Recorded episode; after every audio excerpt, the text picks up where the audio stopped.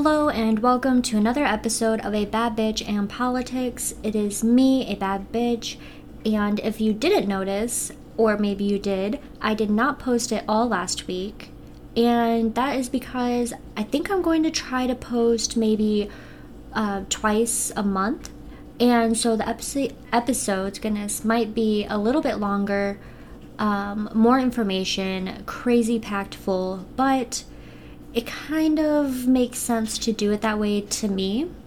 Uh, so we're going to try it out and see what happens. And also, just before we dive in, I wanted to say that this microphone literally picks up every single little sound. Like right there, that was my dryer running. Um, you might be able to hear the fridge motor running or whatever it's called it's insane what this mic picks up. So if you're some random stuff, um, we're, we're just gonna have to deal and work through it. So, diving in, I wanted to start off with the Freedom to Vote Act, and that did not pass, or actually wasn't even able to be discussed because the Republicans voted against it, and it's just it was a whole a whole hot mess in an in and of itself, we'll say. So, what was in the Freedom to Vote Act? Um, this is coming directly from the government or government, the Congress website, and I will attach the link so you can read further. But this literally word for word says this bill addresses voter registration and voting access, election integrity and security, redistricting, and campaign finance. Further, Specifically, the bill expands voter registration, which example could be automatic and same day registration, and voting access. Um, example would be vote by mail and early voting. It also limits removing voters from voter rolls. So, on the surface, it seems like yes, obviously we want voter integrity and security we want you know more people registering. We want more opportunity and availability to that. However diving in when i started to read this and once again it's kind of lengthy so please do so and read. But the part where it says like it allows for same day voting registration i don't know that that throws up some flags to me because how can we make sure that people are, you know, eligible voters for one? How are we going to be able to like acknowledge and say yes, this is an eligible voter on the same day that they vote? Like, can we do that same day thing? Because I don't know how much time it takes to make sure somebody's an eligible voter. I'm sure it's not too much involved, but I don't know. It talks about security and integrity, and I'm not sure if we would have been able to fulfill that. Although I am an open minded person, so if they have an idea or further explanation on how we can still keep integrity and security with that, then I would be all for it. Now, once again, I just want to restate the fact that this Freedom to Vote Act really didn't make it anywhere because uh, it was voted down. So they're going to have to do some rewriting and rethinking, give and take a little, and reintroduce it to be voted on again. I did want to rewind a little bit, maybe um, and discuss the whole Steve Bannon thing because remember how we talked about him um, not showing up for when he was subpoenaed in front of the January 6th um, committee. Reminder they are investigating the January 6th insurrection. So they sent him a subpoena. He did not comply, stated that he had executive privilege. And I said that executive privilege didn't really apply to him for many reasons. Um, so they actually voted and held him in contempt. And you can be criminally charged for not complying with a subpoena, and it's a pretty big deal. And I'm actually impressed with, um, I think it was Liz Cheney who said that no matter how much money you have, what your status in this world is, you're you're not above the law.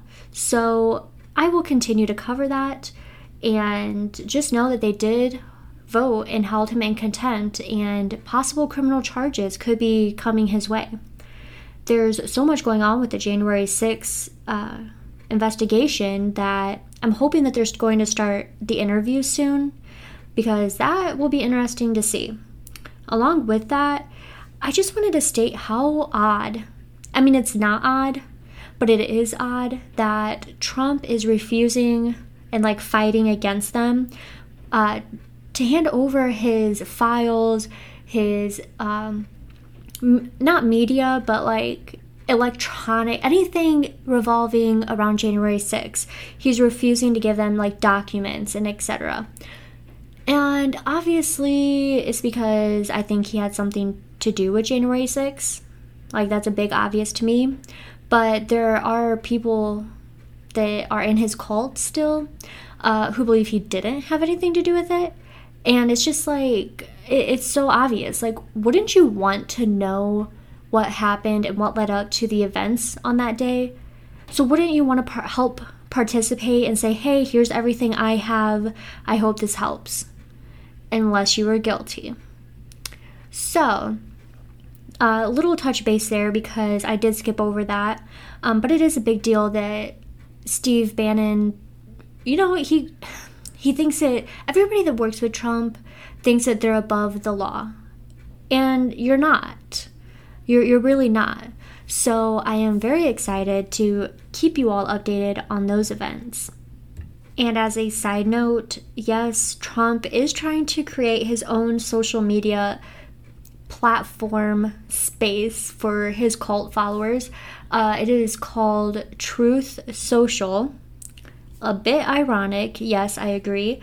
And it did launch, but it basically got hacked and crashed like right away. So, uh, I mean, I, I don't want to say that, you know what, I'm going to say it. Just like everything that Trump creates business wise or whatever, it, it just burns and crashes and it, it usually does not work in his favor.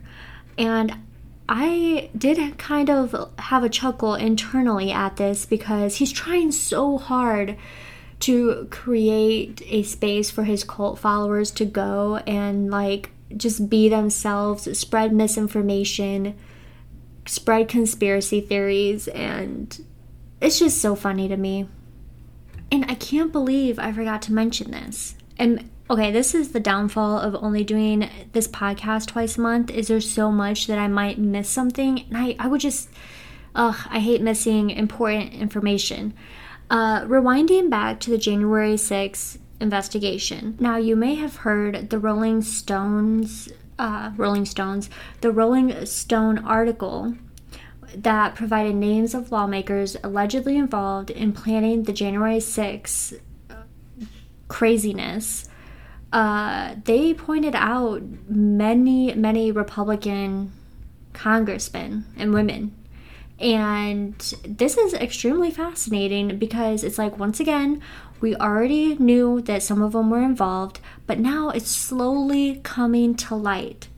So we will literally stay tuned. I I'm just wanting not justice per se, but I'm just wanting answers. I'm, I'm wanting to know who, because you should not be in Congress if you are participating in insurrections. And that seems like a crazy obvious statement, but apparently it needs to be said. So, the last thing that I want to discuss, and this might take up a few minutes, um, but I want to discuss two days ago, President Biden gave an update on the Build Back Better framework. And I'm I'm a little disappointed that he's had to take out quite a few things I was hoping he would include more, but as always, we have to give a little and take a little.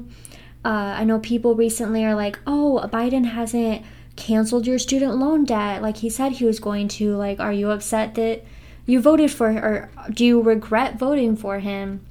And the answer is no, I don't regret voting for Biden because he hasn't done what he promised yet, or the reasons why I voted for him, he has not fulfilled. Because we have to give a little and take a little.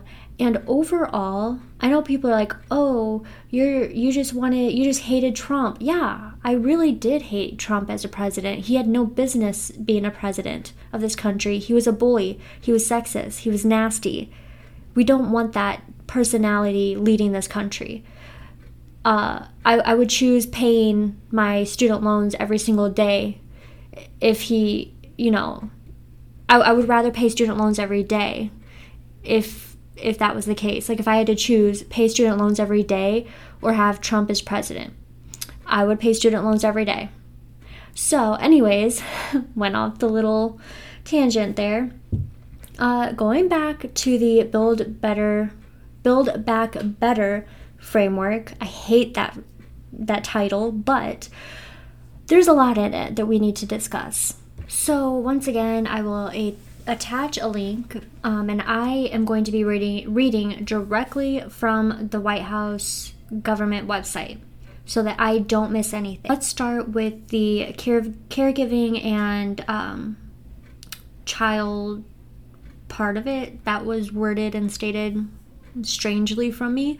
Um, but it says offers universal and free preschool for all three and four year olds, which is the largest expansion of universal and free education since states and communities across the country established public high school 100 years ago.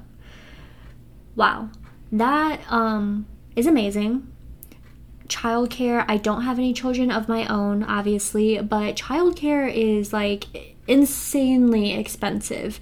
Uh, now, do and the weird part is that people pay parents pay so much for childcare, but the people that are working in that area aren't paid what they're worth.